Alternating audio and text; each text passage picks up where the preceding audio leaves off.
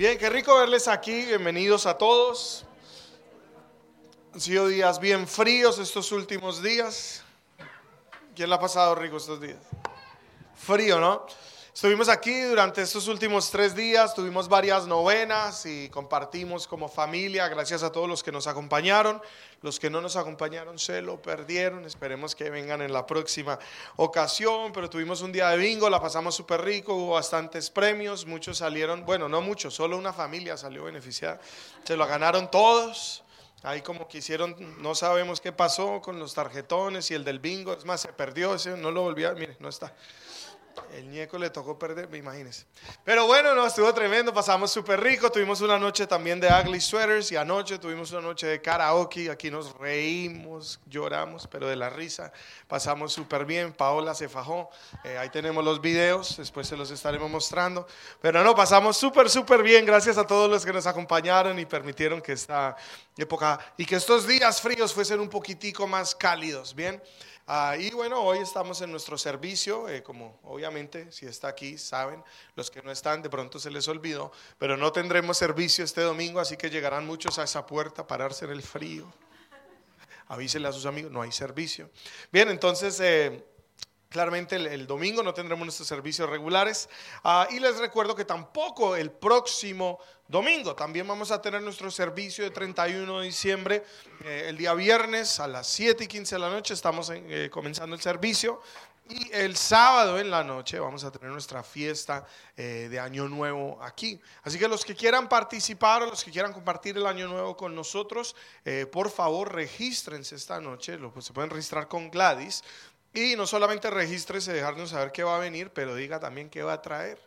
¿Sí o no? Eso es súper importante para que así entre todos cuadremos la cena y podamos todos compartir riquísimo en familia. Eh, bien, eso es como los, los, anuncios. Aparte de eso, todas las otras actividades durante esta semana y la próxima están eh, canceladas. No tenemos actividades en estas semanitas. La idea es más bien que compartamos, invite a alguien a su casa, a comer buñuelito, a tomar chocolatico, compartir, reunirnos en familia, celebrar. Y como sabe, está muy frío, así que podemos hacer de esta época una mucho más cálida compartiendo, ¿cierto? Así que aprovechemos durante esta semana y ahí nos eh, seguiremos charlando. De, paso, les aviso, el lunes estamos pensando ir a Banff eh, con mi familia para ir a patinar en hielo eh, allí en Banff, los que nos quieran acompañar. ¿cierto? Ahí yo, de pronto ahí posteamos el link, el location en el grupo, pero la idea vamos a estar haciendo así cositas durante esta semana, así que los que quieran participar, si quieran, en Colombia había un, un comercial que decía pégate al parche, ¿sí no? Así que pégate al parche. Bien, eh, vamos a entrar entonces en la palabra del Señor para el día de hoy. Oremos y entramos en la palabra. Señor, te quiero dar gracias porque tu palabra siempre nos refresca, nos anima, nos eh, recalibra y nos permite conocer tus planes y tu voluntad. Gracias, Señor, porque tu palabra dice la escritura que es más cortante que una espada de doble filo, que corta y a veces duele, pero que separa, que discierne, Señor, que limpia. Gracias porque tu palabra nos transforma. Y te pido que en esta noche lo que vamos a hablar y lo que vamos a tocar nos dé ánimo, nos dé claridad, nos dé fuerza y nos permita acercarnos mucho más a tu voluntad y a tu corazón. Lo oramos en el nombre de Jesús. Amén y amén. Quiero que vaya conmigo en su Biblia a Lucas capítulo 2. Lucas capítulo 2. Eso es un relato en el Nuevo Testamento acerca del tiempo en el que nació Jesús, bien, acerca de su nacimiento y lo que acontecía eh, en ese momento eh, cuando Jesús nace. Le voy a contar un poquito, le quiero dar unos datos eh, extras, ¿cierto? Alrededor de, como para que se pinte la, la película y los que han visto las películas de Jesús, ¿alguien aquí ha visto alguna película de Jesús en Semana Santa? Si o no las ponían, eh, por lo menos en Colombia, me acuerdo que las ponían, me imagino que en otros países de Latinoamérica también. Pero más o menos ya tenemos una idea, así que para poner un contexto, pues voy a tocar, pero en los tiempos en, que Jesús nace, él nace en el país de Israel, eh, que es el mismo lugar en donde se encuentra hasta la fecha. Bien, Y ese país, y no solo ese país, pero toda esa región había sido conquistada, por así decirlo, por los romanos. Había un imperio romano que era muy fuerte, uno de los imperios más fuertes que ha existido, ¿cierto? Gobernaba el César y ellos eran sin misericordia, eran rudos, eran toscos, eran fuertes y ellos básicamente iban y colonizaban eh, los lugares y trataban de imponer y de implantar su cultura, ¿cierto? También sus dioses, su religión, el culto o, la devoción al César. Y entre ellos, eh, ellos implantaban los impuestos y colocaban impuestos para que todos los ciudadanos trabajasen y pagasen gran parte de lo que ellos eh, ganaban, ¿cierto? Para el César y para mantener todos los vagos que había en Roma. Los eh, ciudadanos del imperio romano, sobre todo los que estaban en casa, la idea era que no trabajaran, que vivieran de los beneficios que todas las otras naciones enviaban, ¿cierto? Eh, a través de sus impuestos. Entonces, Israel estaba ocupada por este ejército romano y, había como, por así decirlo, había opresión. Eh, ellos sufrían bajo estas leyes que de una u otra manera eran unas leyes muy diferentes a las leyes que el mismo Señor había establecido a través de su palabra, que recuerde que la cultura en Israel y, de nuestro Señor Jesús, ellos eran judíos o israelitas. ¿cierto? Por ende seguían la Torá, eh, los diez mandamientos, por ejemplo, y todas estas leyes. Y la cultura romana, el, establecimiento romano, todo lo romano hacía clash, yo chocaba muy fuerte con todo esto. Lo que estoy tratando de decir es que eran tiempos difíciles, poco ideales. Imagínense que aquí llegase nuestro país llegase un ejército de otra nación, nos conquistara, fueran más fuertes que nosotros, nos tuvieran prácticamente esclavizados, nos quitaban todo por lo que trabajamos, no nos permitieran reunirnos, no nos permitieran celebrar, por ejemplo, la Navidad como ahorita, eh, estuvieran afectando o, o, prohibiendo nuestra cultura, metiéndose en todo, gobernando nuestra vida. ¿Usted consideraría eso un tiempo difícil o no? Escuché un grillito. ¿Cómo lo consideraría? Maluco, ¿sí o no? Feo, fuerte. Entonces, eran tiempos poco ideales, era realmente un tiempo feo, por así decirlo, para estar vivo. Y en ese contexto viene nuestro Señor Jesús. Lucas 2, vamos a leer. Dice, en esos días, Augusto, el emperador de Roma, y ahí es donde tiene sentido, ¿cómo que de Roma? Ah, porque es que Roma ocupaba Israel. Entonces, aunque era el emperador de Roma, eh, eh, determinaba lo que estaba ocurriendo en Israel. ¿Listo? Entonces, él decretó que se hiciera un censo en todo el imperio romano. Entonces, en sentido, todo el imperio romano abarcaba todo lo que hoy es Israel y por ende afectaba a todo el pueblo, a los hijos de Dios. Entonces, él decreta un censo para toda esta eh, región que incluía a Israel y este fue el primer censo que se hizo cuando Sireno era gobernador de Siria. Todos regresaron a los pueblos de sus antepasados a fin de inscribirse para este censo. En otras palabras, parte y cómo funcionaba el censo es que usted tenía que volver a su tierra natal. Por ejemplo, un ejemplo tonto, pero digamos yo vengo de Toronto, estoy en Calgary. Para el censo tenía que ir hasta Toronto ¿cierto? Tenía que ir y decir, mire, aquí estoy, soy hijo de fulano de tal, de fulano de tal, de fulano de tal, ¿sí o no? Porque ellos querían ver de dónde era la gente, de dónde estaban ubicadas las personas, quién era hijo de qué, y contar, ¿cierto? Cuántos súbditos tenían eh, bajo su dominio, bajo su imperio, es lo que estaba ocurriendo. Entonces él ordena este censo y la gente tiene que empezar a volver a sus pueblos. Ahora, como José era descendiente del rey David, él tuvo que ir a Belén, desde Judea. En otras palabras, eh, ellos vivían en Judea, ¿cierto? Judea es una región que es donde queda la ciudad de Jerusalén. Es como una provincia, eh, sería significativo decir que vivían en Alberta, por ejemplo, y tuvo que irse a otra región del país, ¿cierto? Llamada Belén, porque él venía de ahí.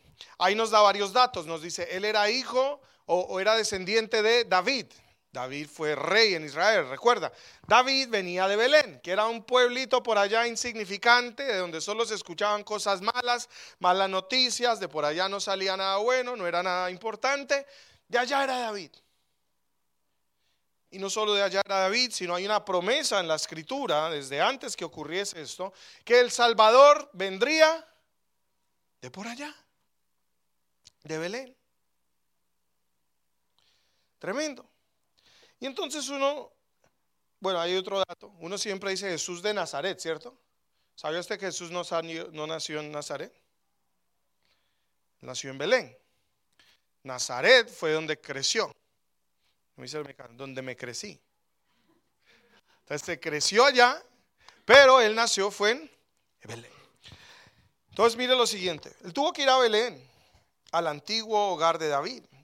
Viajó allí desde la aldea de Nazaret de Galilea y llevó consigo a María, su prometida, quien estaba embarazada. Mientras estaban allí, llegó el momento para que naciera el bebé. Y María dio a luz a su primer hijo varón.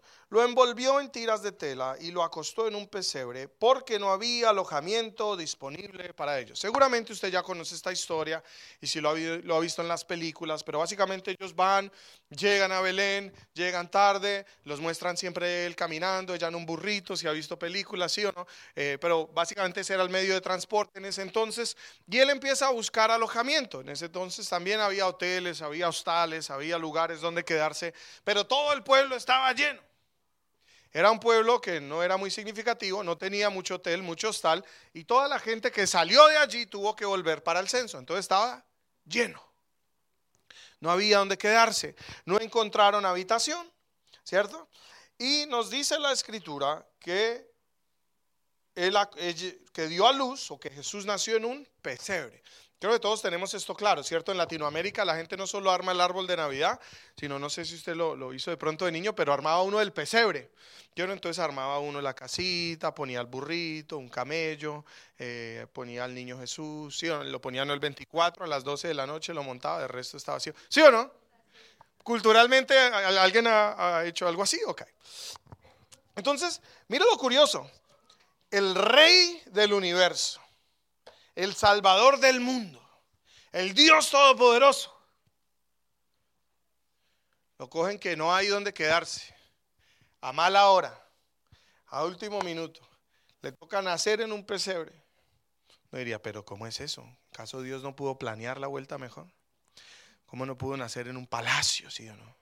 O por lo menos un hotel cinco estrellas. Así fuera tres estrellas, pero uno en, un, en medio de miados, popo. Que uno dice, tan lindo en pesebre. Si usted ha entrado a un establo, huele a popo de vaca, huele a chichi, a comida, los animales no huelen bueno, hay pulgas. ¿Alguien ha estado así en una finca, en un establo?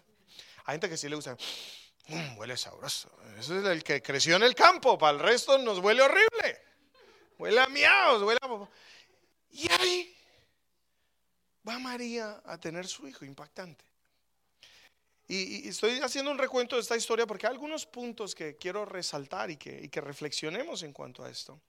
Lo primero es que Dios no espera que los tiempos sean perfectos. Mucha gente al escuchar que viene recesión, que el clima está feo, que este va a ser el peor invierno que ha habido en, como en 20 años, cuando escuchan todo este tipo de cosas, la gente se deja desanimar. Muchas veces nos deprimimos, dejamos que nuestra fe se afecte, que nuestro estado anímico se baje, ¿cierto? Nos desanimamos, ya andamos mirando el piso con los pies arrastrados y como que empezamos a perder la fe. O sea, no, este año sí me va a ir bien. No, es que el otro año hay recesión, ay, entonces no me va a ir muy bien. No, no, no es que usted no sabe que el mercado va para abajo. Ah, no, no, no. No, y los intereses usted, ay, ahora sí ya no pude comprar. Y nosotros vivimos por circunstancias. Tomamos decisiones por circunstancias, nos movemos por circunstancias. Pero algo que yo quiero que tú sepas en esta noche es que Dios no se mueve según las circunstancias.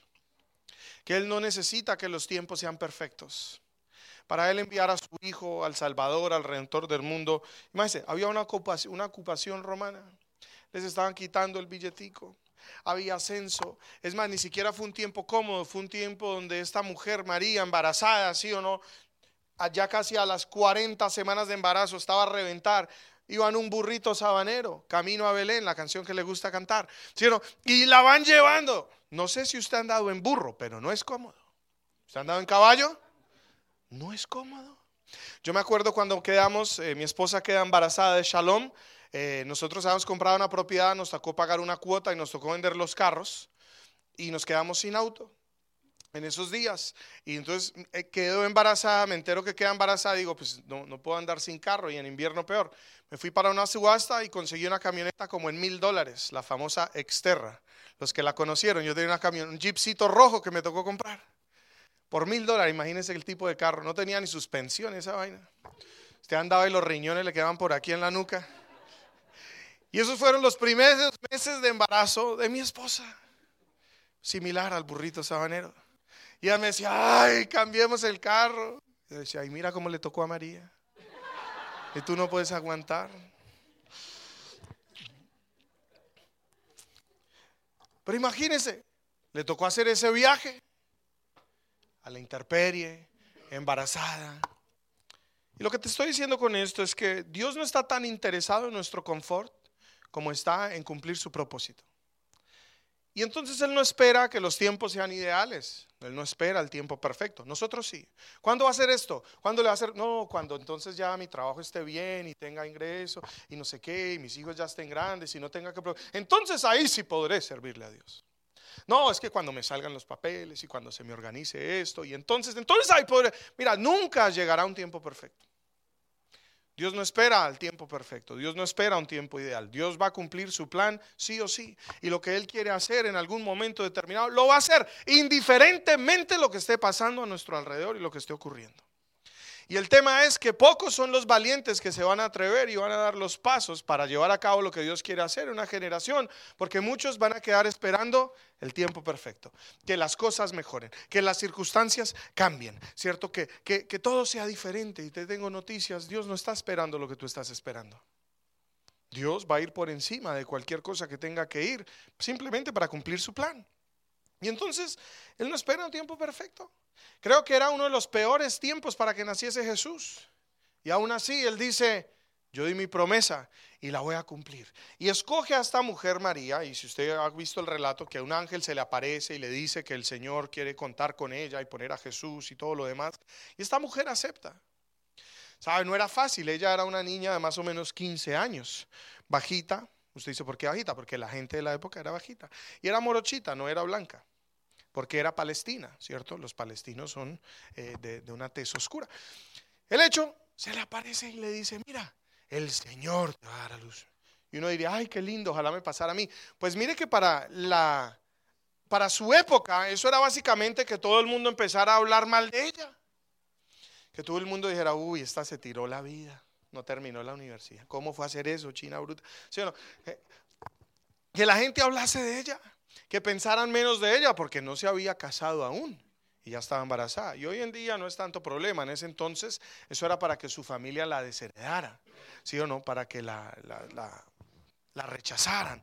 Y era, y era un pueblo pequeño, y dicen por ahí, pueblo chico, infierno grande. Usted también sabe cómo es la vuelta. Entonces, era difícil. No eran circunstancias ideales. Pero aún así, las cosas que Dios quiere hacer, aunque no se alinee todo, es algo bueno, es algo agradable, es algo perfecto, es algo que tiene la capacidad de cambiar la historia, tanto de tu vida como la vida de otros, como la historia del mundo y partirla en dos. Y esto es exactamente lo que ocurrió con el nacimiento de Jesús. Así que en este tiempo tan feo que nació, inclusive, eh, no usted sabía, pero justo después que nace envían eh, ejército a matar a todos los niños de esa región. Y empiezan a asesinar niños y todo esto. Uno, ay, yo escuchaba gente que dice, ¿y para qué, pastor, traer hijos al mundo como está ahorita, a sufrir?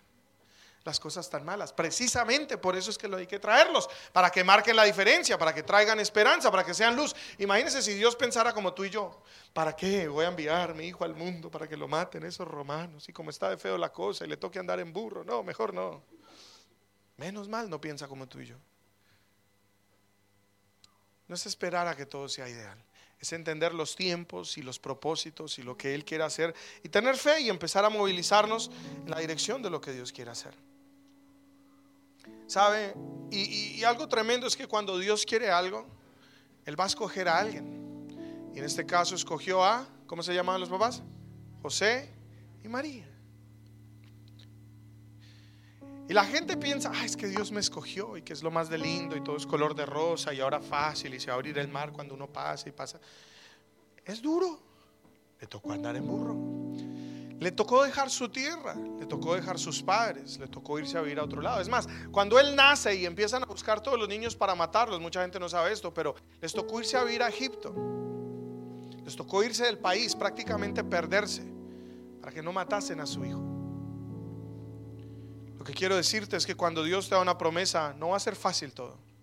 Muchas veces te va a incomodar, muchas veces te va a doler para proteger la promesa que el Señor te está entregando, muchas veces te va a tocar sacrificar y dejar muchas cosas atrás, dejar personas atrás.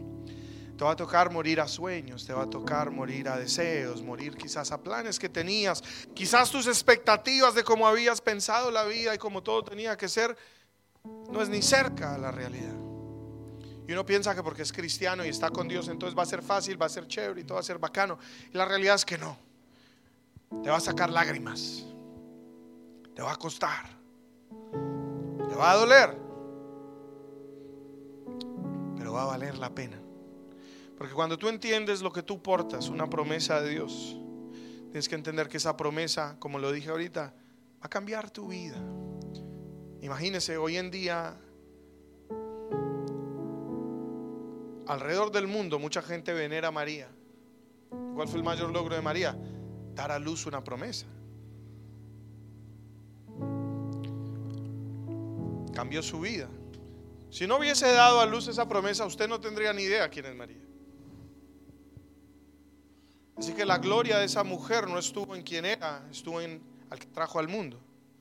Estuvo en el hecho de que trajo al mundo una promesa de Dios, que sacrificó su vida para dar a luz una promesa. Nuestra gloria, nuestra vida, no estará en nuestra propia gloria, en la que alcancemos. Estará en cuánto estamos dispuestos a morir, a sacrificar, a dejar atrás, para que nazca a través de nosotros la promesa que Dios quiere traer al mundo. Otra cosa que quiero que veamos en medio de esto es el hecho que Dios nos da promesas a menudo.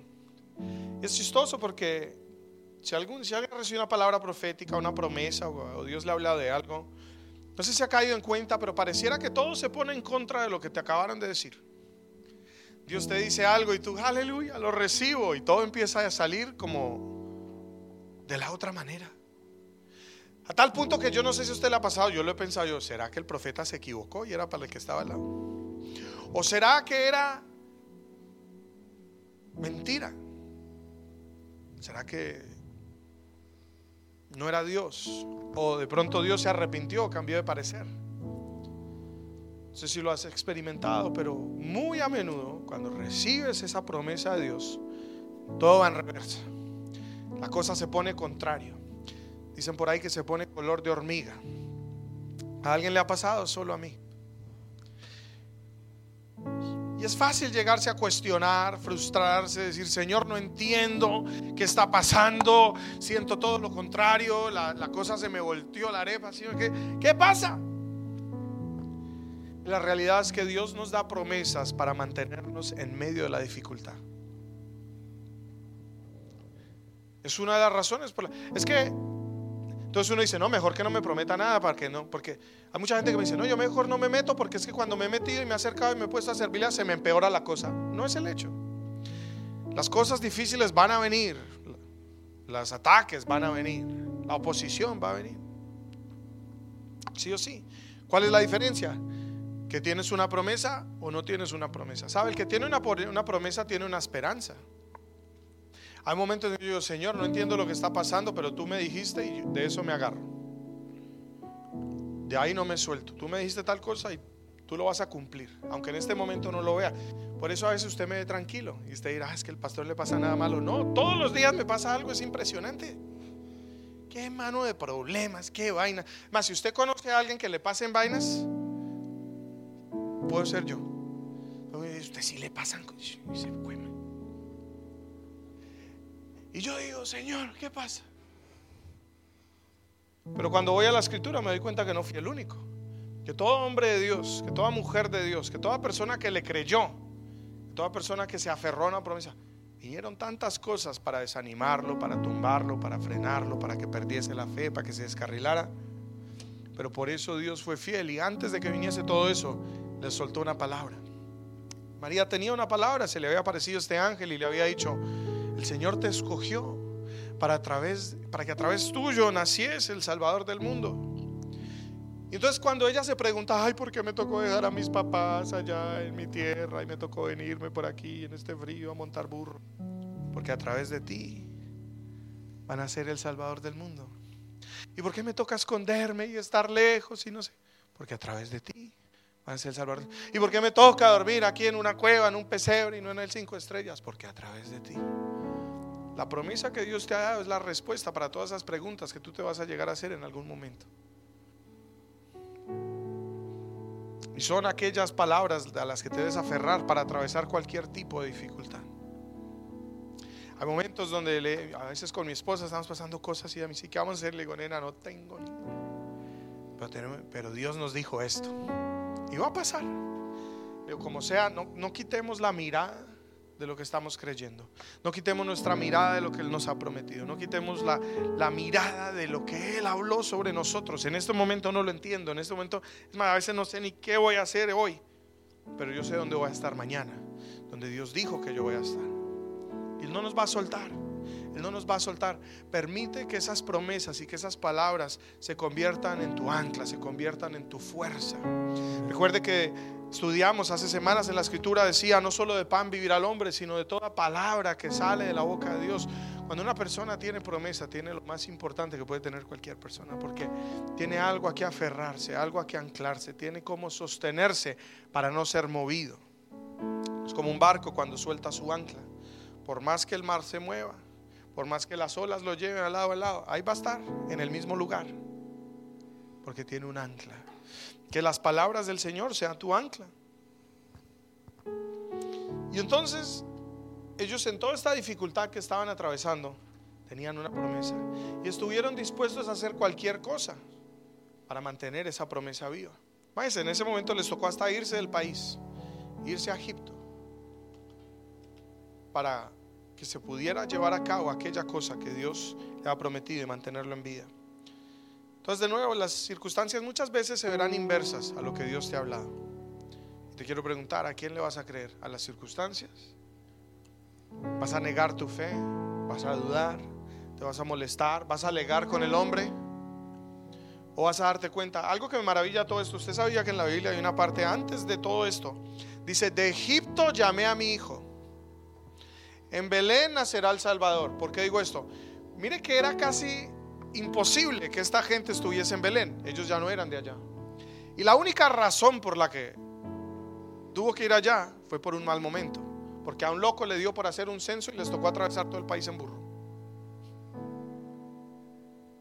Y lo que quiero decir con eso es que a Dios no lo toman por sorpresa las dificultades y los momentos malucos y todas las circunstancias que están ocurriendo a nuestro alrededor. Él no está como, ah, ¿y ahora qué vamos a hacer? Ay, yo no me esperaba esto. No, él ya lo sabía. Está leído en Romanos 8 que dice que Dios utiliza todas las cosas para el bien de aquellos que le aman y son llamados conforme a su propósito. Entonces, aún esta situación negativa, aún este tiempo difícil, aún las recesiones, los dolores, las guerras, absolutamente cualquier cosa, inclusive esta tormenta y este frío tan berraco está haciendo, algo. Dios puede sacar de esto y usarlo para bendecirte, lo sabías tú.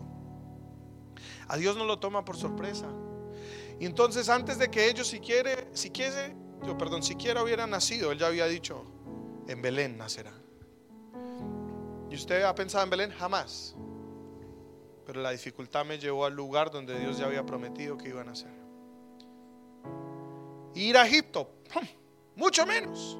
Eran enemigos de los egipcios. Recuerde que ellos habían salido como esclavos de Egipto. Y Dios cientos de años antes había escrito, de Egipto llamé a mi hijo. ¿Quién se iba a imaginar que ellos iban a parar en Egipto? Se lo imaginarían tanto como yo que iba a parar en Calgary. Jamás se me había cruzado por la mente. Yo ni sabía dónde quedaba en el mapa. Pero no era un accidente, estaba dentro de los planes de Dios, ¿sabe?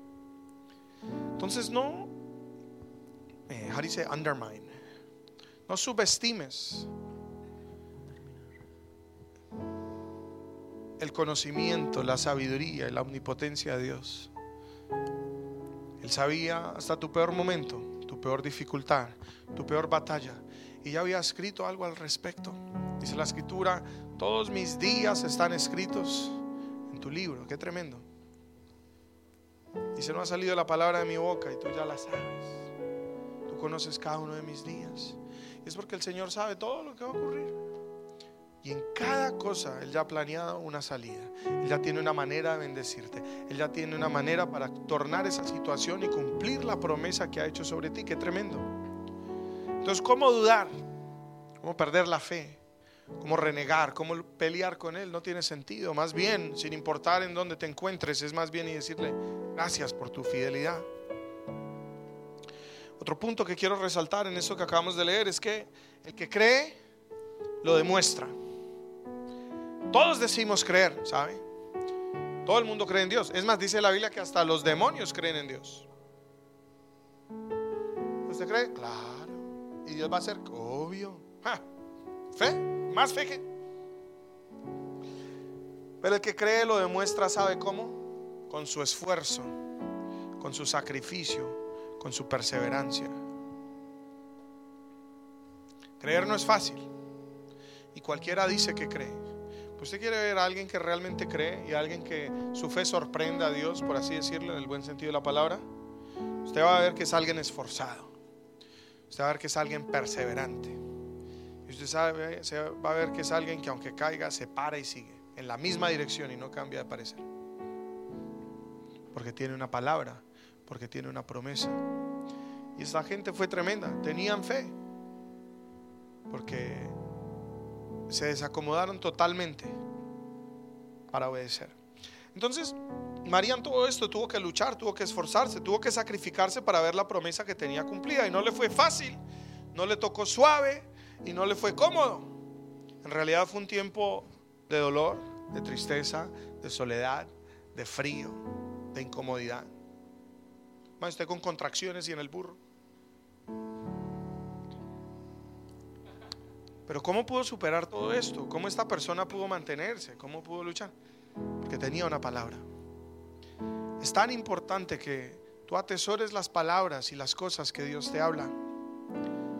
Hay mucha gente que de pronto con este frío a menos 40 se ha preguntado esta semana, ¿y yo qué hago por acá? ¿Para dónde me vine? Solo en cuanto al frío. De pronto el idioma te hace pensar eso pronto tu circunstancia, el Señor, no entiendo qué está pasando. Nos pasa a todos, creo. Todos somos seres humanos, pensamos, somos emocionales también, pero quiero decirte, aférrate a las cosas que Dios te habló. Escríbelas. Nosotros hemos tenido la fortuna de recibir muchas palabras, tanto proféticas como promesas o cosas que sentimos que Dios nos ha dado en un momento. Y una costumbre que tenemos como familia es escribirlas es grabar los audios y después transcribirlos. Y muy a menudo cuando nos reunimos nos sentamos a hablar de aquellas cosas. Mi esposa me recuerda, recuerda que Dios nos habló esto, recuerda la profecía que nos dieron, recuerda tal cosa. Cuando nos reunimos con mis padres, con mis hermanos, eso es un gran tema de conversación. Con Sebastián muy a menudo nos hemos tomado sentado a tomar decisiones cuando él está a punto de hacer algo crucial y nos devolvemos y decimos, ¿qué nos ha dicho Dios? Me acuerdo en algún momento que él llegó acá y estaba desesperado y no se hallaba y me quiero ir y no sé yo qué hago por acá. Y se fue a buscar las promesas y Dios le había dicho que lo iba a traer, que íbamos a estar juntos un tiempo, que iba a hacer cosas. Y él tomó una decisión basada no en una emoción, basada en una promesa. Qué tremendo es tener promesas de Dios. Siempre ten memoria de ellas. Recuérdalas, escríbelas, recuérdaselas a tus hijos. En fechas especiales como estas, la, que estamos celebrando en esta semana, qué importante sentarnos a la mesa, decirle a, tu familia, sobre todo si eres hombre, no que la mujer no lo pueda hacer, debe hacerlo también, pero sobre todo uno como cabeza del hogar, sentarse a su familia y decir, esto es lo que nosotros somos, esto es lo que Dios ha hablado sobre nosotros, esto es lo que nosotros estamos esperando, estas son las promesas que tenemos. Y vez en vez ir recordando, porque eso te va a ayudar a pasar por encima de todo. Eso te va a ayudar a mirar más allá de tu problema, más allá de la circunstancia, más allá de, la, de esta leve tribulación o esta prueba momentánea que muchas veces estamos viviendo. ¿Me, está, me estoy explicando? Son esas promesas a las que nos aferramos, que generan esa expectativa y que nos llevan a esforzarnos cada día, a pararnos una vez más y decirnos, hay días que también a mí me ha pasado digo, ay, no quiero hacer nada hoy, quiero tirar la toalla, quisiera devolverme, quisiera irme, pero digo, no, porque yo entiendo que hacer eso es morir a una promesa futura que yo tengo. Entonces yo muchas veces ni siquiera pienso en el hoy, lo que me mantiene es pensar en lo que Él me dijo. Porque si fuese por el hoy, creo que más de uno tiraría la toalla, ¿no? En su matrimonio, con los hijos, en el trabajo, o en el negocio que está emprendiendo. Ay, créalo. A veces uno dice, no. Me acuerdo de una canción que cantábamos en la iglesia cuando yo era muy chiquito, mi abuela me llevaba. Una canción que decía, Dios no nos trajo hasta aquí para volver atrás.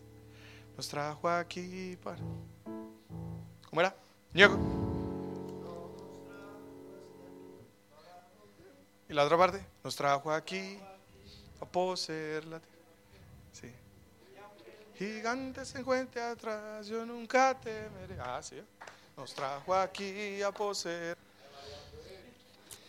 Pero de verdad, qué tremendo. No es casualidad, no es accidente, ni es error que tú estés aquí un 23 de diciembre, usted mi familia y esta Navidad, y voy a estar solo, y para qué me vine, y frío tan hijo de madre. Pues no sé qué estás pensando. Pero quiero decirte que estás dentro de los planes de Dios. Que de pronto tú no lo entiendes, pero este momento, este día, esta situación, a Él no lo ha tomado por sorpresa. Él quiere tomar todo esto que estás viviendo y lo quiere usar para glorificarse y para acercarte un poquito más hacia aquel propósito, aquella promesa que Él te ha dado.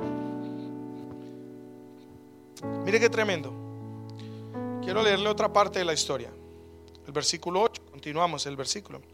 Dice, esa noche había unos pastores en los campos cercanos. Estaban cuidando de sus rebaños y ovejas. Y de repente apareció entre ellos un ángel del Señor. Y el resplandor de la gloria de Dios los rodeó y los pastores estaban aterrados. Pero el ángel los tranquilizó y les dijo, no tengan miedo. Les traigo buenas noticias que le darán gran alegría a toda la gente. El Salvador, el Mesías, el Señor, ha nacido hoy en Belén, en la ciudad de David. Y lo reconocerán por la siguiente señal. Encontrarán a un niño envuelto en tiras de tela, acostado en un pesebre. Ahorita volvemos. Mira lo tremendo. Aparece el ángel a unos pastores que estaban por ahí cerca. Y les dice, nació el Salvador del mundo. ¿En dónde? En Belén, donde Dios ya lo había prometido, ya estaba escrito, por un lado. Pero por el otro lado, le dice, lo reconocerán por la segura, siguiente señal. Está envuelto en telas y está en un pesebre. Porque le digo esto, a Dios no lo tomó por sorpresa que Jesús iba a nacer en un pesebre. Y sabe, él pudo haber hecho algo al respecto. Le iba a decir, ¿cómo mi hijo va a nacer en un pesebre? No, no, no. Es más, ese que iba para el cuarto cinco estrellas, lo mato. O que le dé churrias, que no pueda salir de la casa, no pudo viajar. No va a llegar, ¿sí o no? Ese lo para la migra. Cualquier cosa para que hubiese un cuarto vacío. Lo pudo hacer, era Dios. Y no dice, oh, el milagro es que hubiese un cuarto disponible. Y a veces no. A veces sí, pero a veces no. Porque me ha pasado. digo, si esto es de Dios, entonces tal cosa. Y no pasa. Y vamos a encontrar el cuarto. Y no está el cuarto. ¿A qué voy con esto? El hecho que Dios esté haciendo algo en tu vida no quiere decir que Él va a alinear las circunstancias para que sean favorables para que eso ocurra. No está obligado a hacerlo. Mire que Dios pudo haber cambiado las circunstancias para que no naciese en un pesebre y no lo hizo. No voy a abrir un cuarto de un hotel, no. No, alguien va a sentir compasión y los va a invitar a su casa, tampoco. Tremendo, ¿no? Porque uno condiciona mucho a Dios. Ah, Señor, entonces si esto eres tú, entonces que me tienen que llamar y me tienen que ofrecer y me tienen que decir y me tienes que abrir la puerta y me tienen que dar el papel de una y me tienen que decir que sí. ¿Y quién pone las condiciones aquí? Muchas veces, nada. Pero eso demuestra tu fe. Eso demuestra que crees. Demuestra tu confianza. Llegó un momento le he dicho, bueno Señor, nada se dio como esperaba, pero no importa, sigo firme contigo. Te voy a creer, voy a seguir adelante. Me doy cuenta que es que él no, no es que Él no me cumplió, es que Él no tenía que llevar a cabo mis expectativas. Que a veces uno se ilusiona y se pinta pajaritos en el aire, pero que Dios nunca promete esas cosas necesariamente. Entonces no te decepciones ni te sientas defraudado muchas veces con Dios, porque a veces esas defraudes muchas veces simplemente son el producto de tu propia imaginación de tus idealismos que te has pintado que el Señor no está obligado a cumplir.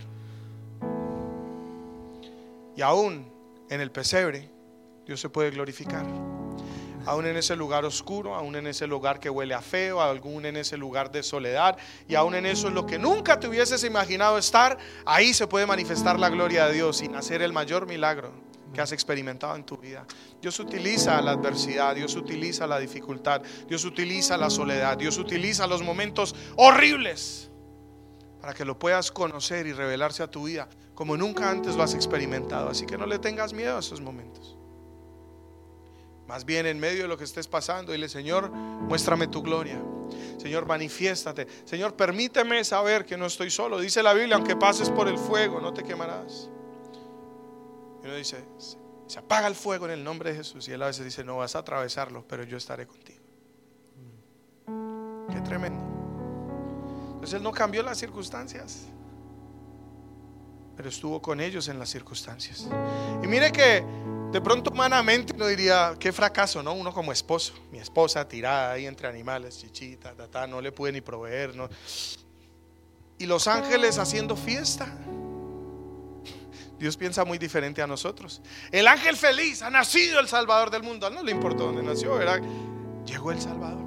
Y fue y llevó las grandes noticias. Y dice la escritura, si usted continúa leyendo, dice que, dice, de, pronto se unió este ángel a la inmensa multitud de los ejércitos celestiales y todos estaban alabando a Dios y decían, gloria a Dios en el cielo más alto. En otras palabras, las circunstancias terribles en la tierra y la fiesta más severa en el cielo. Te diría, ¿cómo? Dios se alegra de mi calamidad. Dios piensa diferente a nosotros, me estoy explicando. Entonces a veces usted está aquí, aquí en la tierra, pensando que se quiere pegar un tiro con un banano, de lo aburrido que está, y el cielo está de fiesta. Dios quiere hacer algo, Él se está glorificando y tú no te das cuenta. Así que tenemos que a veces que cambiar el chip y decirle, Señor, permíteme ver esto como tú lo ves.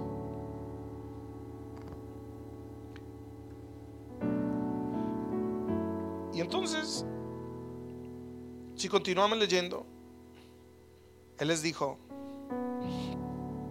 nació en Belén, está en un pesebre. De pronto, esa circunstancia, José y María, yo creo que cuando se casaron, nunca dijeron, ay, cuando tengamos un hijo, vamos a estar re pobres, durmiendo por allá en el pasto, en un establo. No, nadie piensa así. Pero ni siquiera eso tomó a Dios por sorpresa. Y en toda esa circunstancia, Dios estaba viendo su fidelidad. Dios estaba viendo su fe. ¿Sí me estoy explicando? Entonces, ¿qué importa que las cosas no hayan salido como tú habías planeado? No pierdas tu fidelidad, no pierdas tu fe, no, no pierdas tu perseverancia y seguir avanzando hacia aquello que Dios te está llamando. Y otra cosa que, me, que quiero resaltar de esto es el hecho que, mire que Dios no se equivoca había un grupo de personas que estaban esperando el Salvador, estos pastores, los pastores de Belén. ¿Has escuchado canción? Pastores de. Ellos estaban esperando al Mesías. Ellos también creían que algún momento algo iba a llegar en sus vidas. No sabían quién, no sabían cuándo, no sabían cómo, pero tenían fe que algún día Dios se iba a manifestar y que iba a haber algo que iba a traer un cambio. Ellos estaban esperando algo, no sabían qué. Y todas esas circunstancias que parecieran accidentales, que no lo eran, que eran plan de Dios, y la obediencia de estos dos jóvenes, María y José, hicieron que en determinado día cuando nace Jesús, se les aparezca un ángel y les dé esta gran noticia. Les dice, vayan y adórenlo, Él está allí. ¿A qué voy con esto? A veces el sufrimiento de uno puede llegar a ser la mayor gloria para otro. Una vez dice, Señor, ¿por qué estoy en esto? ¿Por qué atravieso tal cosa? ¿Por qué esta circunstancia no la entiendo? Créeme, no se trata de ti. Y a veces tu sufrimiento, tu dolor, lo que tú estás viviendo, será lo que el Señor va a utilizar para darle vida a otro, para darle testimonio a otro, para animar la fe de otra persona, para que otra persona también pueda llegar y reconocerlo. Y entonces estos pastorcitos, no eran mentirosos, los pastorcitos de Belén, se les apareció el ángel. Colombia decían, se le apareció la Virgen también. Con los ángeles llegaron a la Virgen. Pero siempre hay gente esperando al otro lado de tu obediencia. Hay gente que Dios quiere impactar, gente que Dios quiere tocar, personas a las cuales Dios quiere manifestar su gloria. Y para ellos es necesario tu obediencia. Para ellos es necesario tu fe.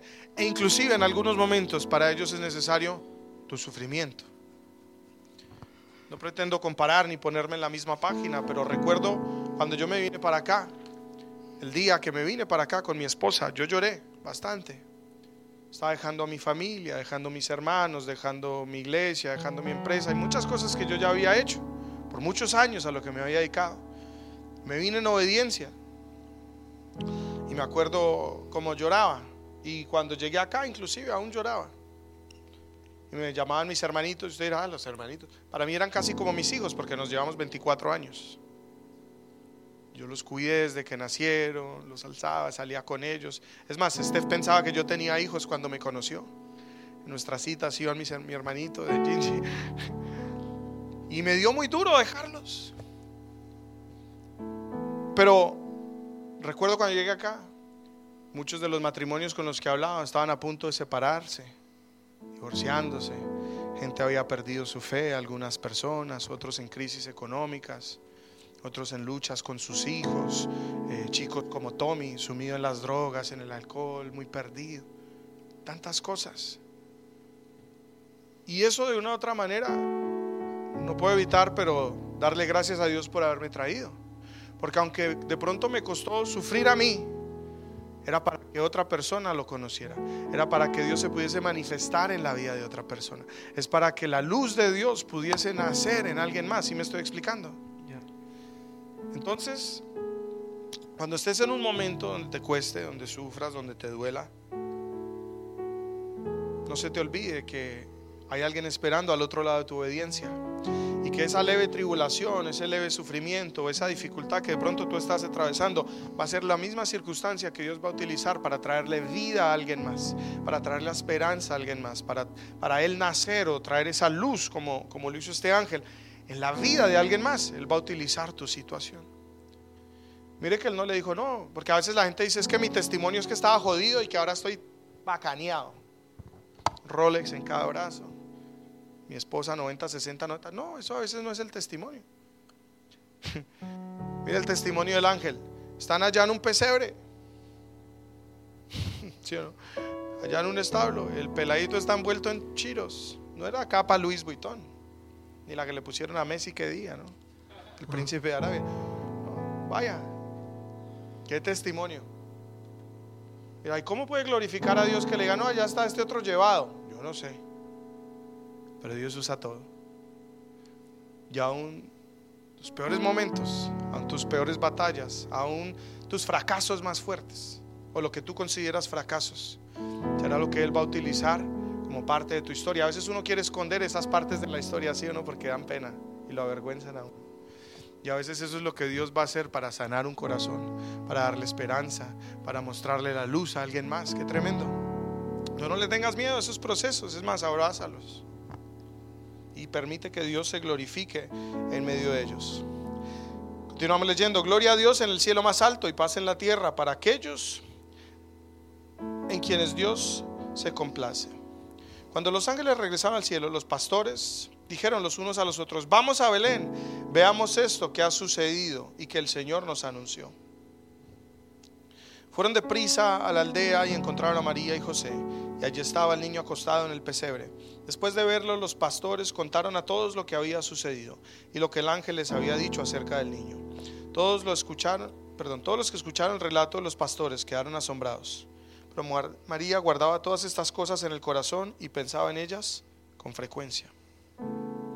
Los pastores regresaron a sus rebaños, glorificando y alabando a Dios por lo que habían visto y lo que habían oído. Todo esto sucedió tal como el ángel les había dicho. Miren lo tremendo. Era uno de los días más adversos de María y José. Pero también Dios estaba haciendo un proceso y nació Jesús. Así que pudo, ser uno de los días más amargos como uno de los días más alegres. En la peor circunstancia, su mayor alegría, por un lado. Por el otro, estos pastorcitos, ¿cierto? El Señor les habla y les dice, vayan a ver esto. Dios se puede manifestar en esas dificultades y en esos malos momentos. Y ellos no vieron todo lo negativo que estaba ocurriendo, ellos pudieron ver la gloria de Dios en ese momento. La gloria, que la gloria de Dios se refleje en tu vida, aún en tu peor momento. A veces no le da pena, no, es que estoy llevado, estoy mal, ahorita no puedo servir, no puedo hablar, no puedo decirle a nadie, no quiero compartir, no quiero orar. No, no ore usted. Que aún en tu día más oscuro se note que Dios está contigo que tienes una promesa, que hay luz dentro de ti. Entonces, ellos vienen, ven todo esto y para ellos fue impactante. Imagínense, ellos no eran chismosos, no fue a contar, no, usted no se imagina cómo nació ese niño, cómo le hace establo de feo, que, uy, no, esa gente llevada, pobrecito, no. Ellos fueron, fue a contarle lo que había acontecido. Se apareció el ángel, Dios nos habló, nació el Salvador del mundo, vimos su estrella, vimos la gloria. Qué tremendo. ¿Y sabe lo lindo? Dice que ellos no paraban de hablar de esto y que todo el que lo escuchaba quedaba asombrado. Mira lo que Dios va a hacer en tu vida, lo que Dios está haciendo contigo, mucha gente va a hablar de ello. Mucha gente se asombrará. Y no porque todo te salió bien, sino inclusive por hablar acerca de tu fidelidad en tu momento más oscuro. Mucha gente se va a sorprender, mucha gente va a dar testimonio, mucha gente lo va a compartir, mucha gente va a glorificar a Dios a causa de esto. Y algo que me parece lindo, dice, la gente hablaba de eso, pero María lo llevaba siempre en su corazón y pensaba en ello todo el tiempo. Yo sé lo que es eso. Porque es que una cosa es que le cuenten la historia y otro es tú ser el protagonista de esa historia. Y algo que a mí me ocurre y que a menudo trae lágrimas a mis ojos es recordar.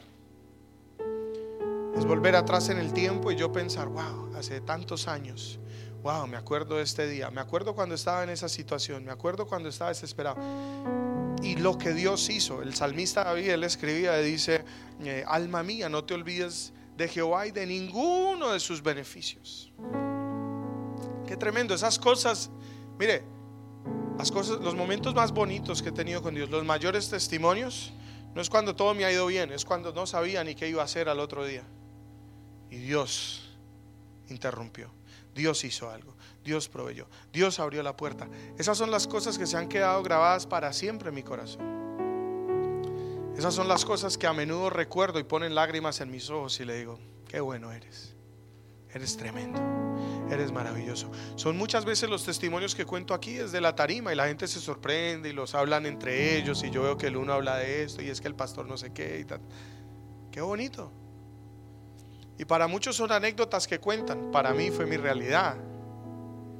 A lo que quiero ir con esto es que es lo mismo que Dios quiere hacer contigo. Los milagros no vienen cuando todo está fácil y embajadita y todo anda chévere. Vienen a veces cuando ya no hay salida. Vienen a veces cuando se te cumplió el tiempo. Por ahí dicen que Dios, eh, ¿cómo es que es? Aprieta pero no ahorca. O llega último minuto pero nunca tarde. Yo les conté que día que poco de problemas que tuve cerrando una propiedad, iba a perder una gran cantidad de dinero, no sé qué, ta, ta, ta. Mire, el último dinero para pagar la cuota me entró en el momento que estaba abriendo la puerta del banco para entrar a mandarlo. O sea, yo entré al banco y todavía no tenía la plata. Yo aquí entro por fe. Cuando me entró el mensaje, ¡pim! Depósito. Yo, Señor, thank you, Jesus. Yo, voy a ir a mandarte. Yo quedé de mandar a las 8. ¿Y qué va a mandar? No sé por qué falta plata, pero yo voy. Llega tiempo llega tiempo. Y esos son los testimonios que a mí hasta el día hoy me conmueven.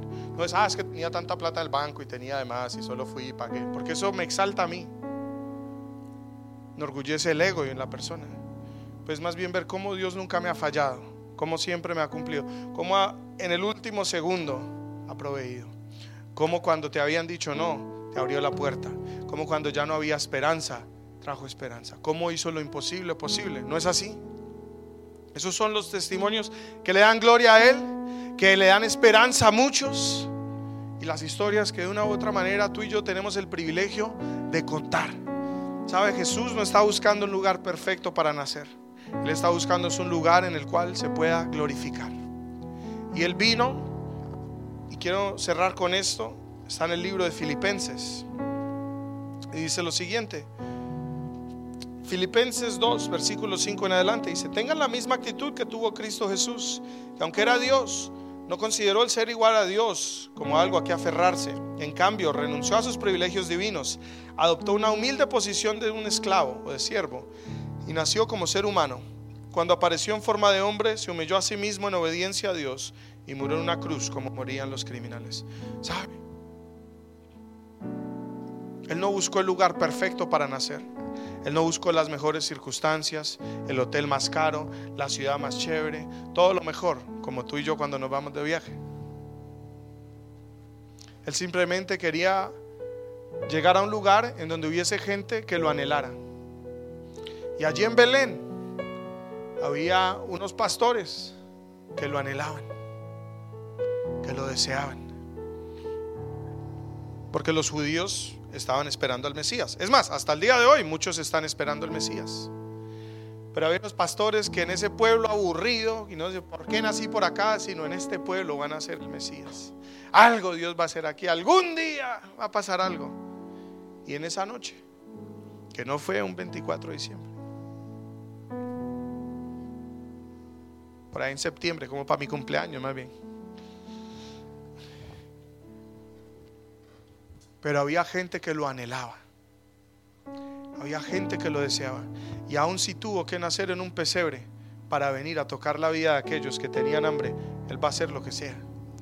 Lo que estoy diciendo es que a él no le importa que todo sea perfecto. A él no le importa que sea lo más apropiado, lo más adecuado, lo más lindo y lo mejor. A él le importa es que haya gente que lo anhela, gente que le cree, gente que lo desea. Y ahí él va a llegar y va a nacer. Él nació en ese pesebre, no solo porque era parte de la profecía, sino por esa gente a la cual el ángel se le iba a aparecer y les iba a decir, míralo, ahí está. Salieron corriendo. Más los pastores se fueron con mil ovejas detrás. Yo creo que las dejaron botadas y se fueron corriendo. Entonces lo que te estoy tratando de decir con esto, ya para cerrar, es el hecho que Él está buscando gente con hambre, no está buscando gente perfecta.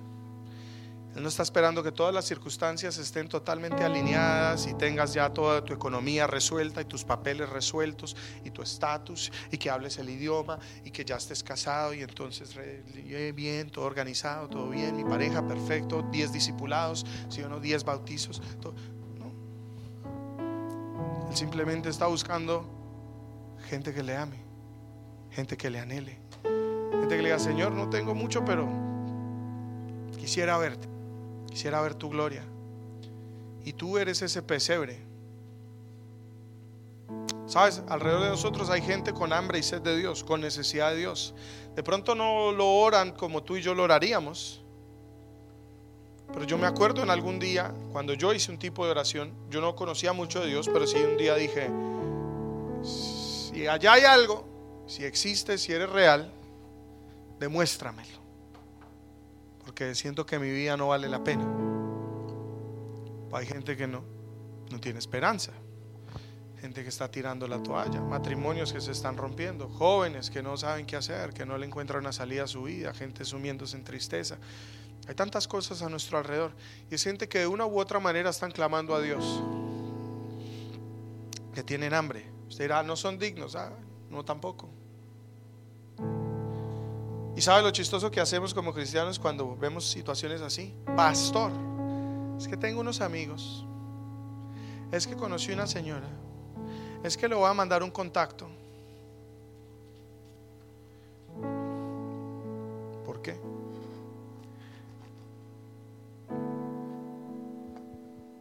Jesús quiere glorificarse. Ay, pero es que yo no estoy preparado. Ay, pero es que mi testimonio no es el mejor. Ay, pero es que puede sacarle mil excusas, ¿sabes? Al no le importa dónde tenga que nacer. Si al nacer va a alcanzar a alguien, él nace ahí. ¿Sí me estoy explicando?